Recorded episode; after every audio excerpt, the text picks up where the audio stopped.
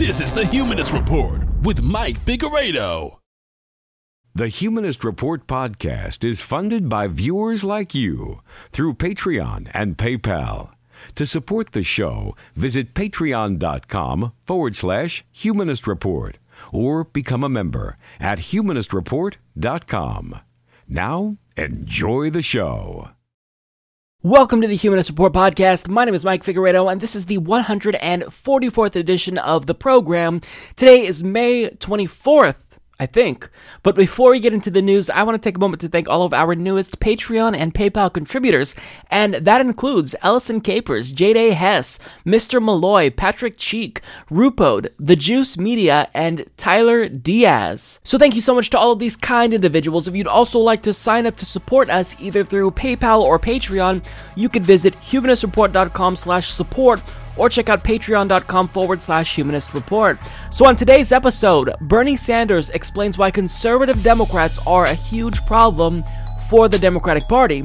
And speaking of conservative Democrats, Hillary Clinton continues to prove that she represents everything wrong with the Democratic Party. Also, on this episode, Chuck Todd makes up an absurd lie about Bernie Sanders' relationship with the NRA, and he does this to Bernie Sanders' face. We'll talk about that also, Bill Maher and Bari Weiss, alleged liberals, defend Israel's massacre of Palestinians.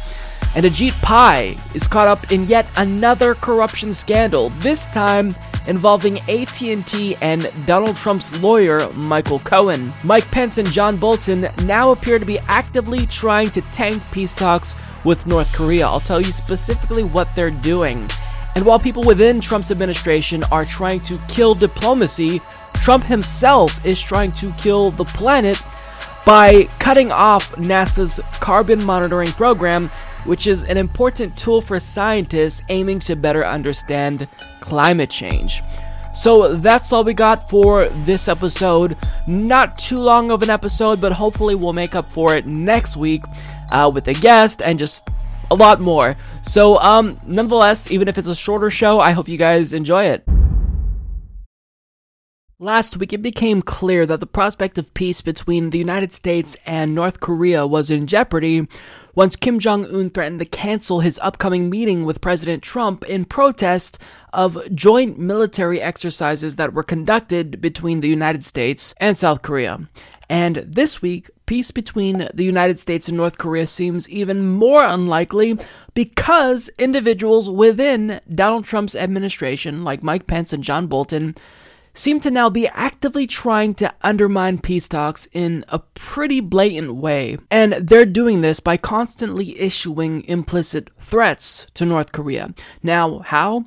Well, they're bringing up the Libyan model. Now, if you truly want to secure peace with North Korea, you never ever want to mention the Libyan model. In fact, you want to pretend like Libya never existed because what happened in Libya?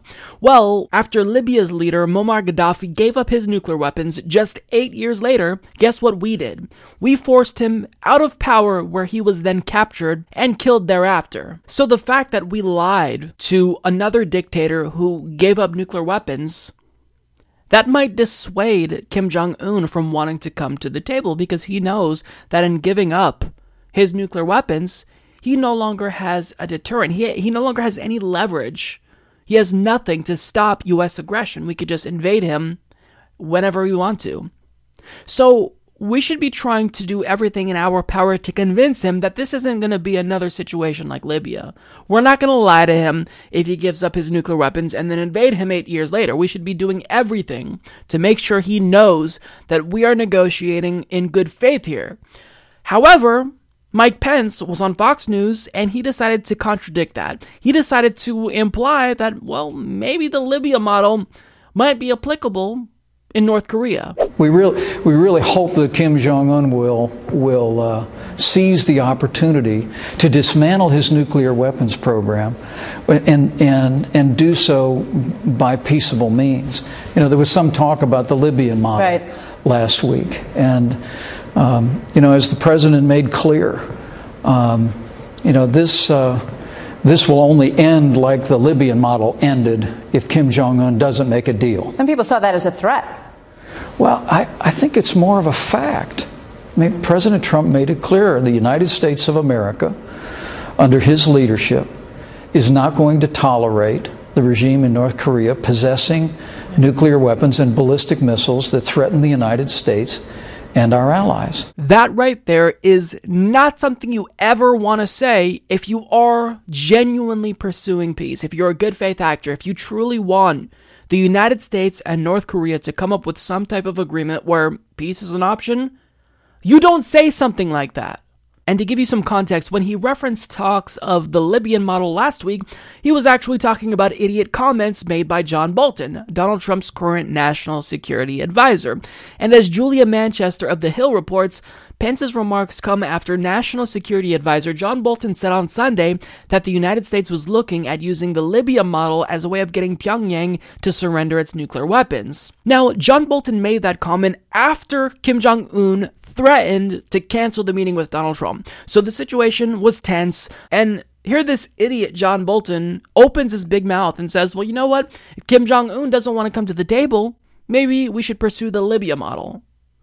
You don't say that when he's already thinking of backing out. You do what you can to use diplomacy to lure him back in and bring him to the table. But John Bolton doesn't want that because if North Korea actually cooperates with us, then that means we can't invade them. That means that regime change will no longer be an option. And what makes the situation even more interesting is that Donald Trump himself is still seemingly committed to peace talks because, quote, President Trump said on Monday that the U.S. would offer protections to Kim if he agreed to give up his nuclear weapons, adding he was not considering the Libyan model, appearing to contradict Bolton. The Libyan model isn't a model that we have at all when we are thinking of North Korea, Trump said. In Libya, we decimated that country. That country was decimated. There was no deal to keep President Muammar Gaddafi. The Libyan model that was mentioned was a much different deal. So, Surprisingly, Donald Trump is saying the right thing in this situation. He is trying to convey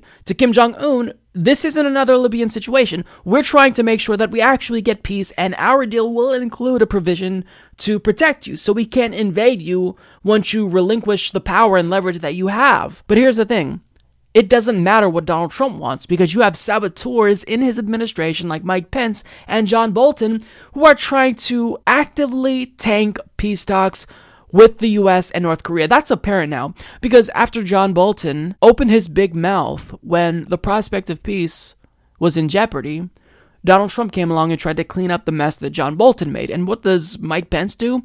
He opens his big mouth on Fox News and contradicts what Trump says after Trump contradicted what Bolton says. And Pence says, you know what, actually, the Libyan model might be what we should pursue. And he even cited Donald Trump so he tried to legitimize himself, saying, No, this is coming directly from the president. We're going to be tough on you.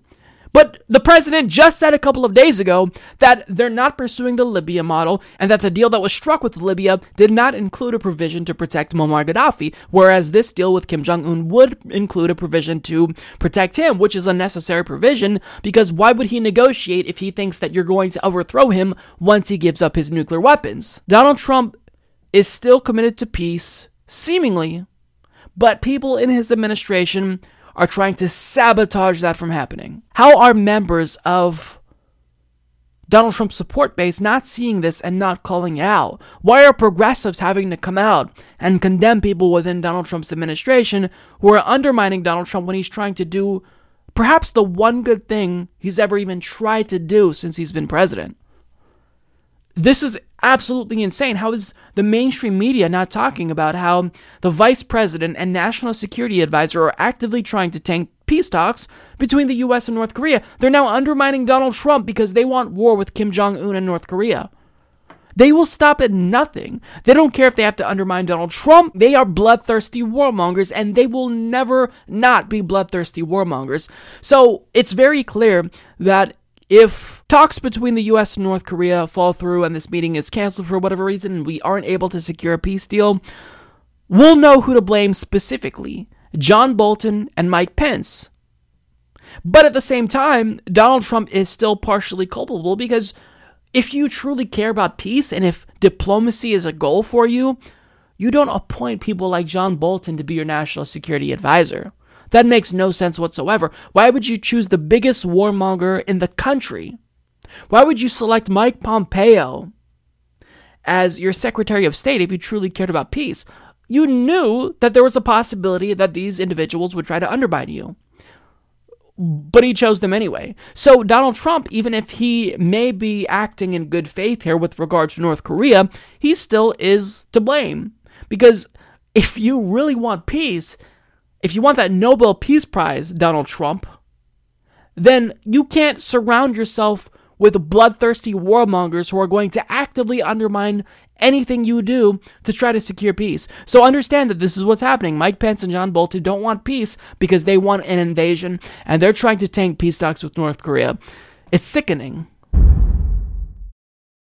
According to climate scientists, we passed the climate change tipping point years ago with how much CO2 we've added to the atmosphere at now 410 parts per million, we have done irreparable damage to our planet.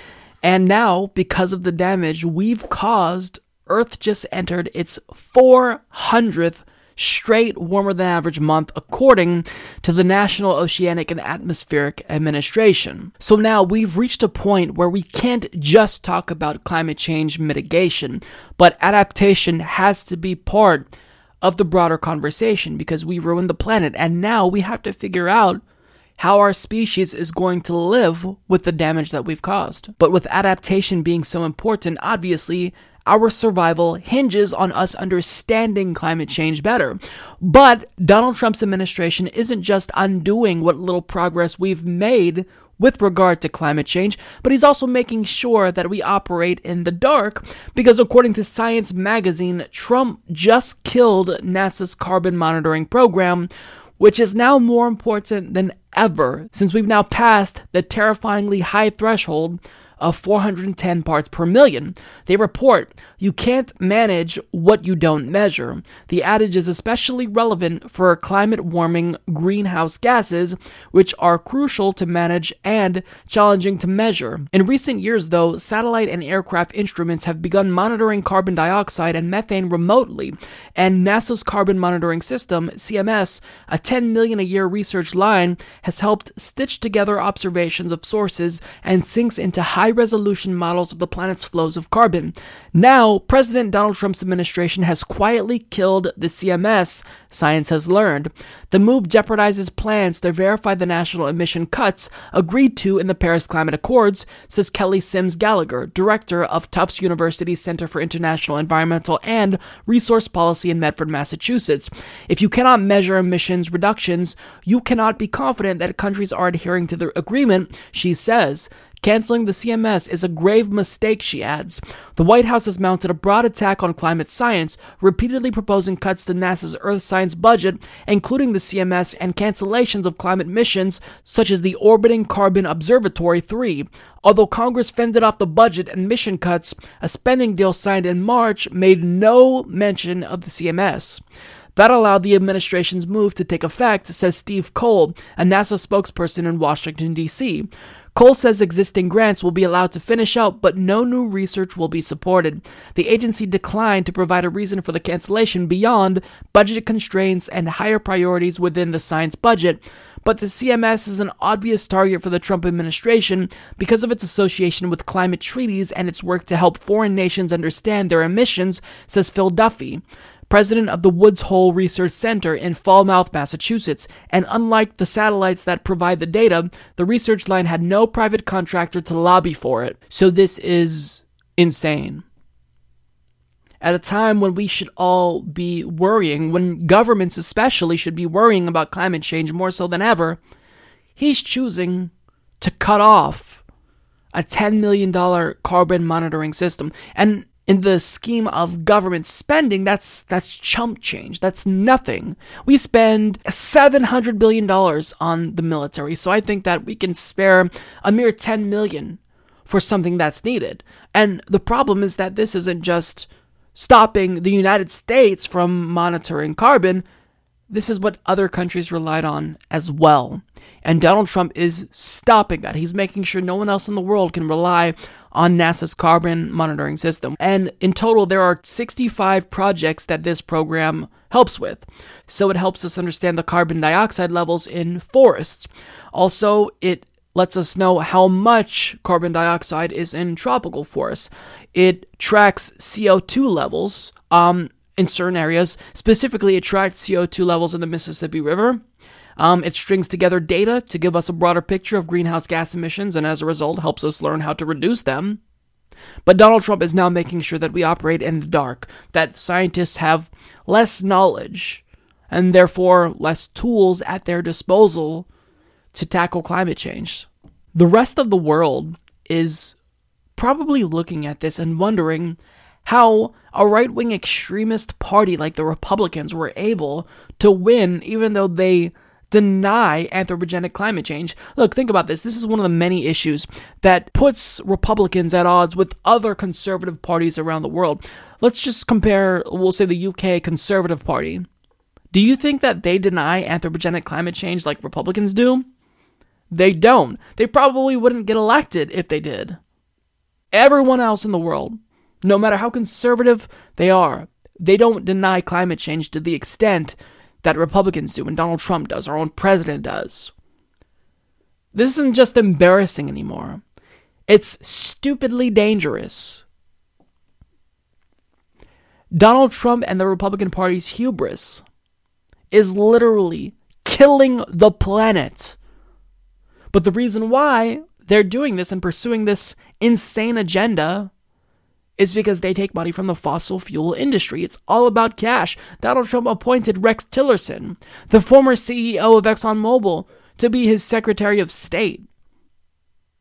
So to say that climate change is not a concern of his, it'd be the understatement of the century. In fact, he denies climate change. He said it's a Chinese hoax. So we've run out of time. We're past the climate tipping point. And there's no sense of urgency, even in the Democratic Party, to act, let alone the Republican Party. And what little progress we make, it's undone immediately by a Republican president like Donald Trump. So it's just, it feels like the situation is hopeless.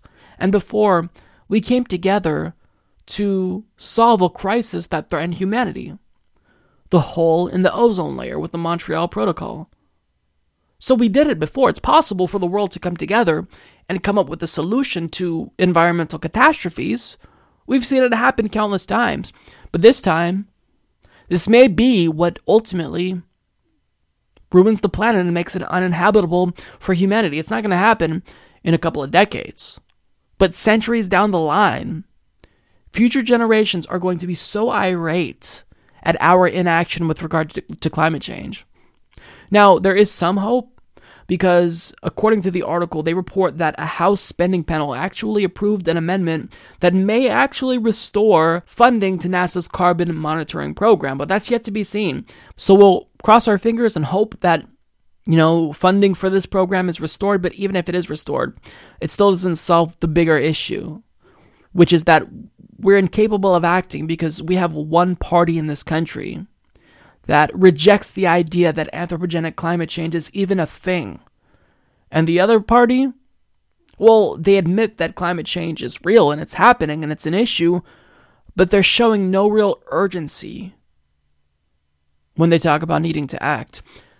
It's scary. It, it, this is really terrifying. Ajit Pai hasn't been having the best week because, as you all know, the Senate voted in a 52 to 47 vote to nullify the FCC's repeal of net neutrality. And he quickly released a statement thereafter saying, It's disappointing that Senate Democrats forced this resolution through by a narrow margin, but ultimately, I'm confident that their effort to reinstate heavy handed government regulation of the internet will fail. Now, personally, I'm just surprised that he didn't use the phrase, bipartisan light touch approach. But, you know, nonetheless, he's still disappointed. But believe it or not, that probably wasn't the worst part of Ajit Pai's week because he was recently looped into a major corruption scandal involving AT&T and Donald Trump's attorney Michael Cohen. So as Karl Bode of DSL Reports writes, Last week, AT&T apologized for its serious misjudgment in hiring US President Donald Trump's personal attorney, Michael Cohen, to provide insights into how the new administration would handle issues like net neutrality and AT&T's proposed merger with Time Warner Cable. Ultimately, the $600,000 AT&T paid Cohen for said insights became such a scandal, the company was forced to fire its top policy and lobbying man, Bob Quinn, despite the fact that such behavior is arguably routine at the Dallas-based telecom giant. So now the question is, where exactly does Ajit Pai come into play here? Why is he caught up in this story now? Well, as Karl Bode continues to explain, new scheduling documents obtained through FOIA by corruption watchdog American Oversight show the chairman met with top AT&T executives at a private dinner in Barcelona a month after the company began paying Cohen. One of the AT&T executives at that meeting was a top AT&T policy and lobbying executive Bob Quinn, who orchestrated the payments to Cohen and was fired by AT&T for what the company now acknowledges was quote a mistake.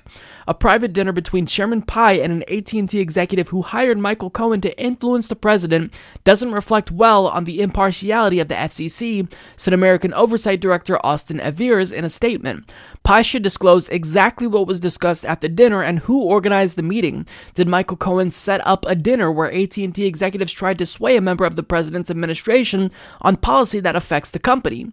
We can't know for sure until Pai tells the whole story, the group proclaimed. The FCC has some serious explaining to do.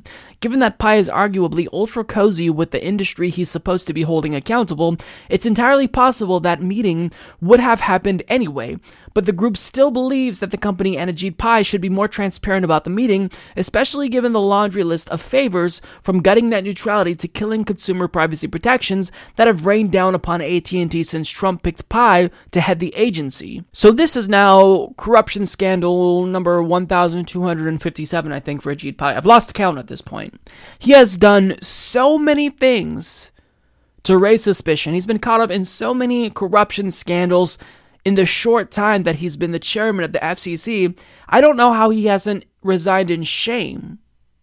I mean, as an individual, it's almost as if he's masochistic at this point to remain in the FCC after how much shit he's getting, and rightfully so, because he constantly is doing things to show that he is too cozy with the industry he's supposed to be regulating. And here now, he's now looped up in a corruption scandal with Michael Cohen and AT&T. I mean, it doesn't get bigger than this, folks. This is huge. Now, for those of you who don't remember all the ways in which Ajit Pai is corrupt, just to name a few, first and foremost, he is obstructing justice, literally, by refusing to comply with information requests that have been sent out by the New York Attorney General's office. Now, he may get a break because, as you all know, um, New York Attorney General Eric Schneiderman was forced to resign because he's a scumbag. But I mean, regardless of what Eric Schneiderman did, there will be a new attorney general that will most likely take over the lawsuit that Eric Schneiderman launched against the FCC. And this lawsuit was catalyzed by the fact that Ajit Pai refused to investigate comment fraud. They were asking just for basic information about the comments that were submitted on behalf of people without their knowledge, using their identities to file comments to the FCC, submit comments that stated that they support the repeal of net neutrality. And Ajit Pai said, no, we're not going to give you any information. So the New York Attorney General's office is now suing him. That's one of the ways that he's clearly um, a very corrupt dude. Additionally, he is blocking the release of information of skits he made with Verizon executives, with a conservative news outlet, the Daily Caller. Why won't you even release the most benign, seemingly banal, innocuous details? I mean, is it really important that you safeguard those emails between you and the Verizon executive? where you guys planned a stupid skit that was inconsequential? I mean, the only reason he'd really have to block that is if he has something bigger to hide. Perhaps his relationship with Verizon goes deeper than he wants us to believe. I mean, we already know that he's cozy with them because that's his former and probably future employer. So, of course, he is buddy buddy with Verizon executives, but he won't release details about a skit that he made with them. And I mean, that's not all. He gave a speech at Verizon's headquarters just days before he voted to repeal net neutrality. I mean, really, when it comes to corruption, Ajit Pai may be the poster boy in Washington, D.C. He has done everything to wear his corruption on his sleeve and doesn't care at all what anybody thinks about it. All he's doing is he is pursuing his agenda to deregulate the internet, strip away consumer protections, and kill net neutrality. And he's been very successful at doing just that, even if we are challenging him. But I mean, he's been laser focused. He doesn't care about the corruption. He doesn't ha- care about how it looks. He just knows that there's going to be a big payday one day if he continues his anti consumer agenda. But here he is now, caught up in a scandal with Michael Cohen and AT&T. I think every other week I'm covering a new corruption scandal with Ajit Pai. He needs to just resign. If nobody in Congress is willing to pursue impeachment against him, he's got to resign. This is this level of corruption is despicable. I mean, people within Donald Trump's administration, like Tom Price, were forced to resign, and now we have people like Ajit Pai and Scott Pruitt just flaunting their corruption in front of our faces. Well, this should not be tolerated because after Ajit Pai leaves, then his successor is going to be just as brazenly corrupt, and we have to put a stop to it. We have to put pressure on him to resign and put pressure on elected officials to fire people like Ajit Pai when they are brazenly corrupt and too buddy buddy with the industries they're supposed to be regulating. So last week, after the Israeli government murdered 60 Palestinians and injured more than 2,000, there were numerous right wingers that rushed to Israel's defense. But surprisingly, or unsurprisingly, really, at this point, there were some so called liberals who decided to also rationalize what Israel did. So, if you tuned into the latest episode of Real Time with Bill Maher, he brought on New York Times opinion piece writer Bari Weiss, who is an alleged liberal, and together they basically explained why what Israel did in committing crimes against humanity really wasn't Israel's fault. In fact, we should blame Hamas for what Israel did. And if we believe that Israel did anything wrong, then we're getting duped by Hamas. So basically, they made the same argument that right wingers made and that Donald Trump's administration made. And again, these are supposedly liberals. So we'll go ahead and watch it, and then I have quite a bit to say when we come back. I love you, but the riots were not caused by the embassy move.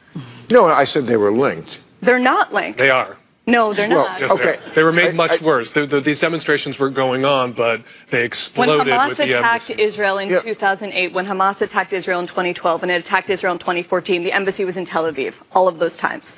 Okay. Oh, I- Th- this was no. This was an intentional. First of all, these protests had been going on for six weeks, and they intentionally moved up the day so that it would coincide with the opening of the embassy move, so that we would all be disgusted and heartbroken when we saw this horrible split screen of Ivanka Trump looking like she was at a country club next Right. to poor, desperate people dying I in Gaza. agree with you. They planned that, absolutely. Right, and I'm just saying, let's not fall for a trap that is being set by a, a theocratic, authoritarian I'm- group that is sending No, I'm not women falling, and children I don't think I'm falling for a trap. shields. I, I, agree, I couldn't agree more with all of that.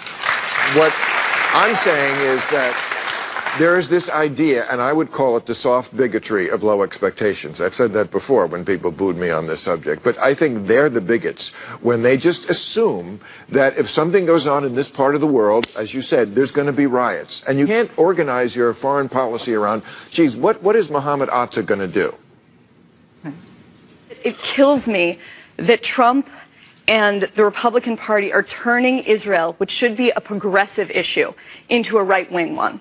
And I think it's That happened outrageous. a while ago. turning That happened That happened a while ago. Yeah, but it's, it's it's now not one single Democratic You know, I- I don't- showed up Israel, embassy. Yeah, I don't. Israel did that under Obama. Went to war with Obama and the Democrats. If anyone turned Israel into a right wing issue But over the last eight, eight nine years, it was. But the, the hypocrisy of people who, who have this position and like, where would you rather live if you're in the Middle East? Uh, in Gaza, Right, there's under not gonna be Sharia a law, queer or Tel in Aviv. Gaza it's not or- your values Yeah. that they're defending. Right.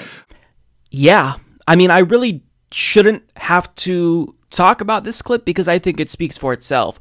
You have self proclaimed liberals trying to rationalize the murder of innocent human beings. Unbelievable. Now, I want to get to what Bari Weiss said. She states Hamas moved up the dates so their protest would, quote, coincide with the embassy move, so we would all be disgusted and heartbroken when we saw this horrible split screen of Ivanka Trump looking like she was at a country club next to poor, desperate people dying in Gaza. Let's not fall for a trap that is being set by a theocratic authoritarian group that is sending women and children to be human shields. So think about how inherently dumb that statement is. She's essentially implying here that what Hamas did was they tried to dupe Israel into killing them so that way there would be this violent clash so you'd see this juxt- juxtaposition of Ivanka Trump opening up the embassy and people dying. So let me ask you this. If, if Hamas was actively trying to dupe Israel into killing innocent women and children, why on earth would Israel fall for what Hamas has apparently done multiple times now, according to you. Shouldn't Israel be smarter and be aware of the tactics that Hamas is trying to execute in order to get their political message across? I mean, why would Israel fall for the same trap over and over and over again? It makes no sense. At what point does Israel say, look, let's just not respond to provocations by Hamas, if that really is what they're trying to do. But the argument that we constantly hear is that, well, you know, the IDF had no choice but to murder innocent Palestinians because they were throwing rocks at them and they were flying arson kites towards the border and they were trying to injure members of the IDF. But ask yourself this how is Israel's response not unnecessarily hostile? When you see the number of Palestinians injured and killed compared to the number of Israelis killed and injured. There were zero. So again, clearly, if you think that Hamas is so calculative and smart to where they're able to dupe Israel into murdering innocent Palestinians in order to suit their agenda, then why would Israel fall for it? You see, this narrative makes absolutely no sense because it's idiotic. To these individuals, Israel is right no matter what, and if you dare to question their tactics, if you dare to question the right wing government of Israel, currently being run by a war criminal who should be in prison right now, then you're anti Semitic. It's absurd. And then the next thing that Bari Weiss said nearly made my head pop off my body and explode. I mean, it, it, was that insane. She states, It kills me that Trump and the Republicans are turning Israel, which should be a progressive issue, into a right wing one. Really now? I mean, I, I, don't even know how to respond to that. I think that Adam Johnson uh, affair had the best response on Twitter. He said, maybe you should connect the fucking dots. Why would progressives defend a right wing extremist government who constantly murders innocent women and children? In fact, go back through history. What side of South African apartheid were progressives on? We were against apartheid. Progressives are always on the side of human rights. So if you're wondering why progressives are lining up behind you, maybe you should look in the mirror and think about your philosophy with regard to Israel and Palestine. Maybe it's the case that Israel is the aggressor in this situation, even if that thought gives you cognitive dissonance, even if it's really unpleasant for you, because they are. They're the aggressor. They're the ones who are illegally occupying the Palestinian territories. And you don't have to take my word for it. That's what the UN says. The UN declared Israel's occupation illegal. And it is, in fact, an occupation. Think about this. In the event there was a foreign power that just came in and invaded California, do you think that America would respond politely? Do you think we would peacefully assemble? Of course not. Our military would attack them. So I don't advocate for violence, but really, what they're saying, what people like Bari Weiss and Bill Maher are saying is that really Palestinians have to shut up and take whatever Israel does. If they use violence to respond to try to stop Israel's illegal occupation, they get lambasted for it. If they try to respond peacefully by protesting, then Israel kills them, and then they still get blamed for being killed when they protest. So they want Palestinians to have no recourse whatsoever, and these people are just they're grotesque. So, Chuck Todd was recently interviewing Bernie Sanders, and in said interview, he asked Bernie about the recent Santa Fe shooting. Now, this interview was really weird because Chuck Todd decided to randomly start aggressively challenging Bernie Sanders for seemingly no reason. So, I'll show you the clip, and then I think you'll quickly realize what I'm talking about here. I want to move to the tragedy from Friday because there was a, a, a young high school student who, who said something that really, I think, touched a lot of people. Here's um, one of the survivors, Paige Curry. Take a listen, Senator. It's been happening everywhere. I felt, I've always kind of felt like eventually it was going to happen here too. So, I don't know. I wasn't surprised, I was just scared. What does it say that we have high school students that, oh yeah, I expected this? How'd we get it here? Is, Chuck, it is unspeakable. It, it really is to see the kids all over this country who go to a place where they should feel safe, where they can focus on learning, you know, are now worried about the things we saw in Texas or in Florida a, a few months Have ago. you guys it done enough? Unspeakable. Have you guys done enough in the Senate? Of course not. Of course not. But it's like every other issue. The American people are united, overwhelmingly, gun owners, non-gun owners, on common sense gun safety legislation. Expand background checks. Do away with the gun show. Then why, have, uh, if they are, Do how away come with this the stuff doesn't man. ever pass? It's a three letter word. It's the NRA. And it's Trump and the Republicans who don't have the guts to stand up to these people. And that's pretty pathetic. And what you are seeing in general, it's not just the NRA. It's tax reform where you give huge tax breaks to billionaires, where Republicans want to throw 32 million people off of health care. You got a Congress dominated by a handful of billionaires and the NRA and other right wing organizations. Right. And that is enormously unfair to the children of this country, kids in those high schools and the American people in general. There was a time you weren't so tough on the NRA back in the 90s. Do you believe they've changed or you've changed? First of all, in 1988, I probably lost an election because I called for the ban on assault weapons in a state that had no gun control. But the NRA, frankly, which once was, believe it or not, a gun safety organization teaching kids how to use guns safely, has moved to be part of uh, a, a become a, a right wing political organization, far beyond guns, as a matter of fact. So, yeah, that was a really strange interview, and I'll tell you why I think Chuck Todd behaved in the way he did in a moment here. But I want to get to what he said here. So, he interjected, interrupted Bernie Sanders, and said, Have you guys done enough?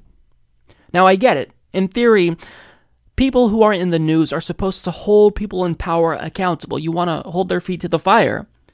But you're asking this and lumping Bernie Sanders in with lawmakers who don't want to do anything because they're corrupt, because they have taken thousands upon thousands of dollars from the NRA. Some have taken over a million dollars from the NRA. And you're basically lumping Bernie Sanders in with that group just so that way you can say, oh, well, I challenged someone in power. Well, that, I mean, if you're not challenging the right people on the right issues, then you're still not doing your job, no matter how aggressive you want to be. And he also stated, How come this stuff doesn't ever pass? Really? It's because of corruption, an issue that the mainstream media avoids like the plague because these same multinational corporations and billionaires that fund the politicians also happen to pay for advertising on your network, Chuck Todd, hence why you don't talk about corruption. So it's a conflict of interest. So maybe you should ask yourself the same question why doesn't this get passed? Maybe it's because we don't shine a light on the corruption. Maybe it's because, you know, um, we're not talking about it so the American people aren't informed about the corrosive influence money has on politics. Moneyed interests are blocking it from passing. And it's not just the issue of gun reform. It's virtually every single issue. Now, here's where the interview takes a turn for the weird. He asked Bernie Sanders, There was a time you weren't so tough on the NRA back in the 90s. Do you believe they've changed or you've changed? Now, you may wonder, what the hell is Chuck Todd talking about? And my guess is that he was referencing an article published in the Washington Post back in 2015 titled, how the National Rifle Association helped get Bernie Sanders elected. Now, in this article, it discusses how the NRA actually decided to endorse Bernie Sanders over a Republican incumbent named Peter Smith in one particular race, and they endorsed Bernie over Smith because they wanted to punish Smith for flip flopping on an assault weapons ban. So he was previously against an assault weapons ban, but he changed his mind, which then prompted the NRA to endorse Bernie Sanders specifically to give Smith the finger. And just a few years prior, Bernie actually came out swinging in favor of a ban on assault weapons. And as he stated here in this interview, he arguably lost that election because of his decision to support an assault weapons ban. But getting back to the race between Bernie and Smith, their endorsement of Bernie Sanders was purely political. They didn't like Bernie Sanders because what he said with regard to gun reform. They endorsed Bernie Sanders to punish the Republican. But yet, in spite of that inconvenient fact, news pundits like Joy Reid and now Chuck Todd tried to imply that Bernie Sanders is somehow soft on the NRA. So, I mean, this whole exchange was interesting, and really, it was out of the norm for Chuck Todd, I think. I mean, th- this is unorthodox for him. Usually, he takes it easy on his guests, and because, as he stated previously, we all sit there because we all know the first time we bark is the last time they do the show. You say something, and sometimes it is the last time they will ever come on your show. So, there is that balance. Now, he said this back in 2014 in a conversation he had with Lewis Black. So, since he knows that Bernie Sanders desperately wants to promote progressive policy ideas no matter how hard Chuck Todd challenges him, Chuck Todd probably thought that this was a good opportunity to pretend to be a good journalist and push back against what Bernie Sanders was saying, even if it really wasn't warranted, but I mean, he thought that it would make him look more credible. I mean, we don't want you to just push back against people in power because that's what's entailed with your job as a journalist. We want you to hold them accountable when it's warranted and where it's actually applicable. But with that being said, and really this should go without saying, I'm not against Bernie Sanders being challenged because I like Bernie Sanders. Actually, AJ Plus did a fantastic job challenging Bernie Sanders on the issue of Israel Palestine, and they exposed a lot of weaknesses Bernie Sanders has on this issue. Furthermore, Jake Tapper just last week actually did a great job challenging Bernie to explain why he supported John Brennan in 2013 but won't support Gina Haspel when they're pretty comparable. I mean, I think Gina Haspel is worse, but John Brennan is also an individual who was complicit with torture during the Bush years. So I'm not against Bernie Sanders being challenged. Challenging Bernie Sanders on this particular issue makes no sense because Bernie Sanders is already on the side of doing something, of taking action. So you just make yourself look stupid. You don't make yourself look more credible, Chuck. Because it looks like you're unwilling to take yes for an answer. Bernie Sanders is saying, look, we should do something. We need universal background checks. We need X, Y, and Z. And you're saying, but well, why won't you get this done? Why won't you get this done? He's telling you he wants to get this done. So, I mean, you just look foolish. So, this was a really weird exchange, and just really, Chuck Todd was trying to be opportunistic here in challenging Bernie because he just wanted to make himself look good. So, this was really stupid, and I think that really makes Chuck Todd look worse and doesn't make Bernie Sanders look bad. It reflects more poorly on you, Chuck. Last week was a phenomenal week for progressives because we had a number of victories across the country. So now several progressive Democrats will face off against a Republican in November, and that includes individuals like John Fetterman, like Kara Eastman. So they're winning these primaries against establishment Democrats, and now what are some Democrats doing? Well, they're saying, good job, progressives, now you're going to lose to a Republican because you're just too liberal to beat a right winger. But in an interview with Chuck Todd on Meet the Press, Bernie Sanders explained why that's not actually true. In fact, the opposite is true. So let me ask you to respond to the concern now that you've heard from national Democrats. Um, and I know technically your organization didn't back uh, Ms. Eastman in, in Nebraska, but many other progressives did. Uh, and they're now they're not writing the race off, but they are now backing off in their hopes of it. They think, oh, she's not electable enough. What do you say to national Democrats who say, you know what, be careful of this, of nominating folks that are too progressive? Uh, I think that they are wrong, and I think they are misreading where the American people are at. You know, uh, Chuck, many of the issues that I campaigned on two years ago, uh, issues like Medicare for all, raising the minimum wage to 15 bucks an hour, taking on the pharmaceutical industry, making public colleges and universities tuition free, uh, legalizing marijuana. A few years ago, those were seen as radical, uh, fringy ideas. Well, you know what? In every instance, those ideas are now supported by the American people, by a majority of the American people, overwhelming percentage of Democrats. So I think what candidates all over the country are now beginning to understand is that it is more important to reach out to the people in your community working people, the middle class, lower income people, then rather than just worry about what wealthy campaign contributors want you to say. So I think candidates who run on a progressive agenda, which demands that we take on the billionaire class, that we end the movement to an oligarchy in this country, that we fight for the rights of yeah. working people. I think that's not only good public policy, I think that's good politics, and I think many of those candidates will win because you're going to see you, voter turnout go up at a level of excitement uh, that conservative Democrats do not raise. Do you buy the idea that there is such thing as electability, that that should be part of a primary argument? Well, sure, we all want to win. The question is what constitutes electi- uh, electability? Uh, four years ago, as you will recall, Republicans won a landslide victory all across this country. And the reason was primarily that we had the lowest voter turnout since World War II. Some 37% of the American people voted because establishment Democrats don't generate excitement. And I think when you have progressive candidates, and we have seen this now for the last year, last year and a half, since Trump has been elected, we have seen progressive candidates seeing voter turnout go up because the people yeah. in their communities know that it's time to stand up and fight. That's what they want to see. So the goal of the Democrats, it seems to me, in 2018, has got to be yeah. significantly raising voter turnout, and you do that by talking about the issues that working families care about. So essentially, what Bernie Sanders is arguing here is that Democrats have to be able to win over their own base. We constantly see them putting this emphasis on the need to win over moderates.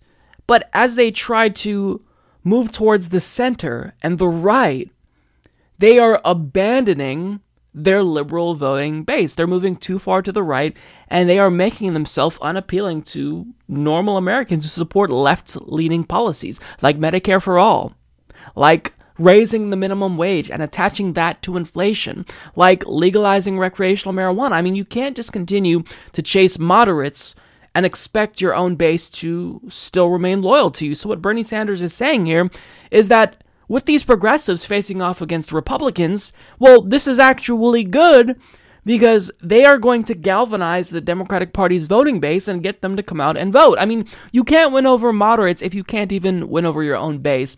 So, to get to Bernie Sanders' specific quote, he says it is more important to reach out to people in your community, working people, the middle class, lower income people rather than just worry about what wealthy campaign contributors want you to say. Now, he states that this is important because it facilitates an increase in voter turnout and a level of excitement that you don't see with conservative Democrats. Yeah, that's absolutely true. There were a number of Jill Stein voters, I think actually a pretty large percentage, I don't know it off the top of my head, that claimed they would have just stayed home had Jill Stein not been an option, meaning Hillary Clinton was not a sufficiently liberal person that liberals like myself and Jill Stein voters didn't want to come out and support her. But if you have someone who actually is really distinguishing themselves as a true progressive, if they're saying, I'm not like the Republican, I'm not just marginally better than the Republican, well, of course, that's exciting because people are hurting currently. People can barely put food on their table. And this incrementalist approach that Democrats just refuse to move away from, it's not helping them win elections. And again, I shouldn't be having to talk about why running to the middle or the right is a failed strategy because we saw how this played out over the last 10 years. They lost more than a thousand seats in state legislatures. So, how can you still continue to defend this approach? I mean, they still do defend this approach. If you run a progressive, you have a better chance of winning. Will you win every single race? No. But will you increase the odds that you will win against the Republican?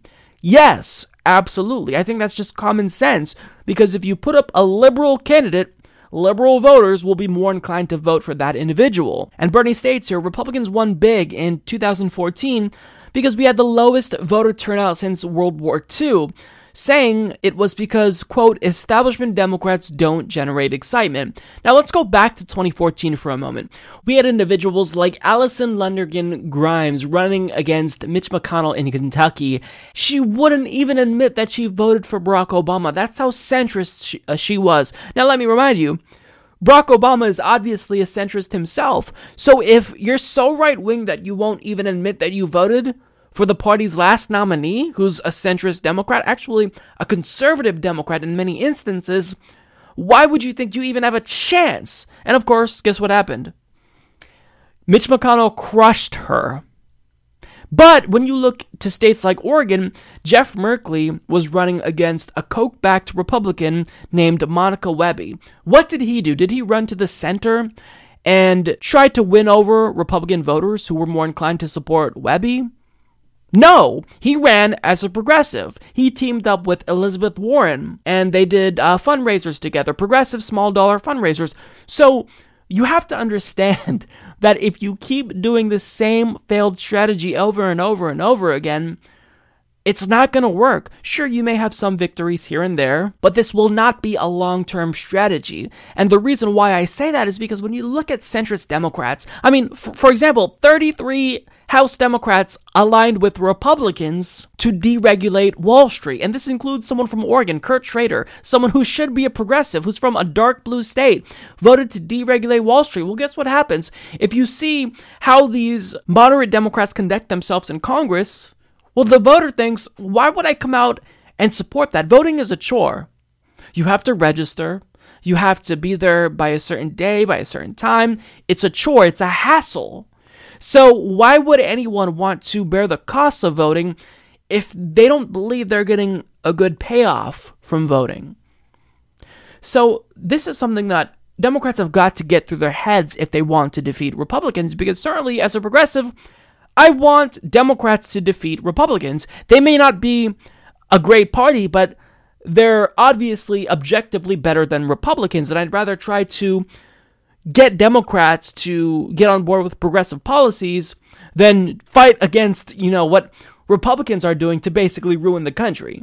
So they've got they've got to understand that what they've been doing their strategy has just been a failure, and they have to listen to Bernie Sanders and stop being afraid to be bold because that's what this is. They don't want to be bold, they don't want to embrace progressivism and populism, but if they did, they would be unstoppable. Hillary Clinton is an individual that embodies everything that is wrong with the Democratic Party. Not only is she corrupt and pretentious, but she doesn't stand for anything she purports to stand for. And this week, really, again, she showed to us that she doesn't stand up for the values she claims to stand up for because when she was giving a speech to the class of 2018 at Yale, well, um, she made another statement about democracy, and I'll tell you why she doesn't care as much about democracy um, as she says she does here. I still think about the 2016 election. I still regret the mistakes I made. I still think, though, that understanding what happened in such a weird and wild election in American history will help us defend our democracy in the future. Whether you're right, left, center, Republican, Democrat, independent, vegetarian, whatever. We all have a stake in that. So today, as a person, I'm okay, but as an American, I'm concerned. Now, I see, looking out at you, that you are following the tradition of over the top hats. So I brought a hat too. a Russian hat.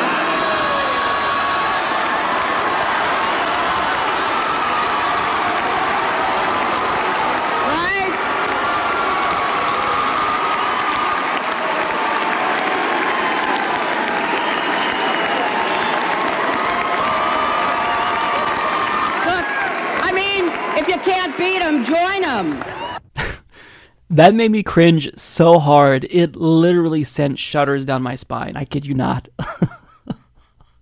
no, nobody can make me cringe as hard as Hillary Clinton can. Uh, she has a unique talent there. Now, she is claiming here to care about the sanctity of democracy, and I find that hilarious because she literally perpetrated one of the biggest frauds our country has ever seen by rigging the primary against Bernie Sanders in 2016. And she also hasn't spoken about how the ballots were illegally destroyed in the race between Tim Canova and Debbie Wasserman Schultz. And she remains silent as the DNC and the DCCC continues to stack the deck against progressive candidates across the country. So if you truly care about democracy, then why wouldn't you call out these violations of democracy. I mean, if you have a lot of power and influence within your own party, if they really take what you say at face value and they respect you, wouldn't you put your desire to protect democracy at use by telling the Democratic Party establishment that they should do more to reinforce our trust in them after they just squandered it and they continue to do so i mean i don't i don't really understand how you can claim to care about democracy but ignore everything the democratic party continues to do to undermine that value super delegates Closed primaries. Hillary, you literally took control of the DNC before you won the nomination. You don't care about democracy, Hillary, but the reason why I'm talking about this is because other Democrats don't care about democracy as well. Tom Perez was parading around recently, a couple of weeks ago, talking about his desire to protect democracy, but he hasn't called out any of these things. He claims that he's suing uh, WikiLeaks and Donald Trump and Russia for meddling in the 2016 election, but he's not saying anything about how the Democratic Party establishment is meddling in elections across the country between progressives and establishment Democrats. Also, another issue Democrats have that Hillary Clinton embodies is evident in this report from The Hill. Hillary Clinton will endorse New York Governor Andrew Cuomo for re election in the Democratic primary, according to a report in the New York Times, a decision likely to anger liberals backing actress Cynthia Nixon's progressive campaign. Now, I can assure you that this angers absolutely no one on the progressive left. In fact, I think that your endorsement of Andrew Cuomo is actually beneficial for Cynthia Nixon because it shows just how big of an establishment insider Andrew Cuomo is, as if anyone needed more evidence of that. But if you were to endorse Cynthia Nixon, that would hurt her because it would make it seem as though she is the one that's the establishment insider, but you kind of make it even more clear that she's the progressive we should be watching in this race, we should be voting for and supporting. But the problem inherent with her endorsement of Andrew Cuomo over Cynthia Nixon, well, I'll let Madeleine Albright explain why it's a problem. Just remember, there's a special place in hell for women who don't help each other. Ah, that's right. So, this is how weaponizing identity politics has come back to bite Democrats in the ass. They like to talk the talk and they like to claim that they care about getting women elected and people of color elected, but when push comes to shove, they always side with the establishment candidate. And I'm not suggesting that you should back someone just based on their identity, but this is what they imply is a way that we should be voting. And when we don't vote the way that they want us to vote, if there is an opportunity to smear us, then they will take that opportunity. In fact, this is what they did against Keith Ellison when he was running against Tom Perez to be the next DNC chair. Well, how do they smear him? They said he was anti-Semitic because his because of his support for the Palestinian people. The same tactic was used to gin up excitement for the Californian Democratic Party chairman Eric Bauman, who's openly gay, and they're using that to distract you from the fact that Kimberly Ellis was cheated. So establishment Democrats do this all the time, and Hillary Clinton is clearly showing that she's no exception. They weaponize identity politics as a means of smearing progressives, but they never adhere to the same principles they espouse.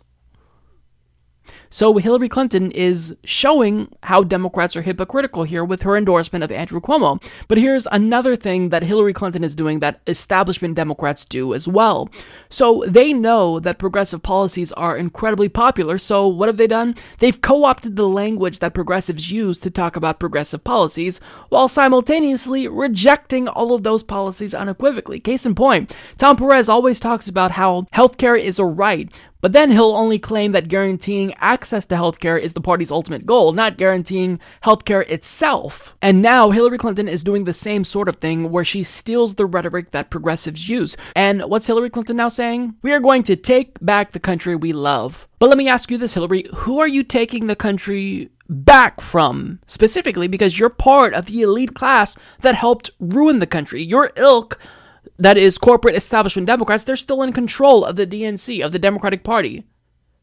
Corporate Democrats are still in leadership positions, so who are you taking the country back from specifically? Well, as Mary Alice Park explains, Former Democratic presidential nominee Hillary Clinton acknowledged Friday that Democratic candidates around the country still face basic questions about what they stand for and which policies their party supports. Speaking at a Democratic Women's Leadership Forum in Washington, D.C., Clinton urged party leaders to return to the basics and lay out the party's values for voters fair wages, the absolute promise of universal health care, public school funding, gun safety reform, and equal pay were at the top of the former First Lady's agenda items that she thought should stay central to the Democratic Party Party's platform. Okay, so she's not even talking about taking the country back from Republicans, which is what you might have suspected from that headline. She's saying that we need to advocate for universal health care now all of a sudden. But what happened to this? Health emergencies can't wait for us to have some theoretical debate about some better idea that will never, ever come to pass. So, do you see the problem? We will never know what Democrats stand for because they will say anything in order to get elected. And I get it, that's what politicians are supposed to do because they care about winning. They only care about their electoral prospects. But if you truly care about winning, then you have to be at least somewhat consistent so we take you seriously when you say you stand for something. But Hillary Clinton is really a microcosm of a broader issue facing the Democratic Party. They say one thing, when really they mean another. And can you guess who introduced Hillary Clinton at this event? Of course, it was DNC chairman Tom Perez. So, in short, Democrats just can't quit the Clintons, but they should because Hillary Clinton embodies everything voters dislike about the Democratic Party. So if they truly want to win, and I'm not sure that they do want to win, I really am not, just based on their actions, but if they truly want to win, they should abandon Clintonism and actually opt for progressivism, populism.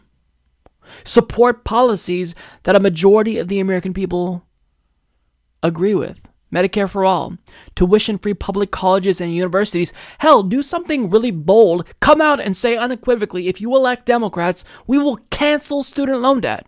Do you know how many millennials would come out and vote for Democrats if you did that? So they have to leave behind Clintonism. But see, Hillary Clinton is emblematic of the Democratic Party's biggest issues. She doesn't stand for anything. She says one thing and does another. She doesn't adhere to the principles and the uh, philosophy that she espouses herself, and it's problematic. It's hurting them. They need to stop. They need to embrace progressivism. That's all I got for you guys today. Thank you so much for tuning in. If you've made it this far in the episode, thank you so much. And also, as usual, I can't end without another shout out to all of our Patreon and PayPal contributors because you guys are absolutely amazing. So if you'd also like to support the show and join the independent progressive media revolution, you can check out humanistreport.com slash support or patreon.com forward slash humanist report. I will see you all next week. Take care.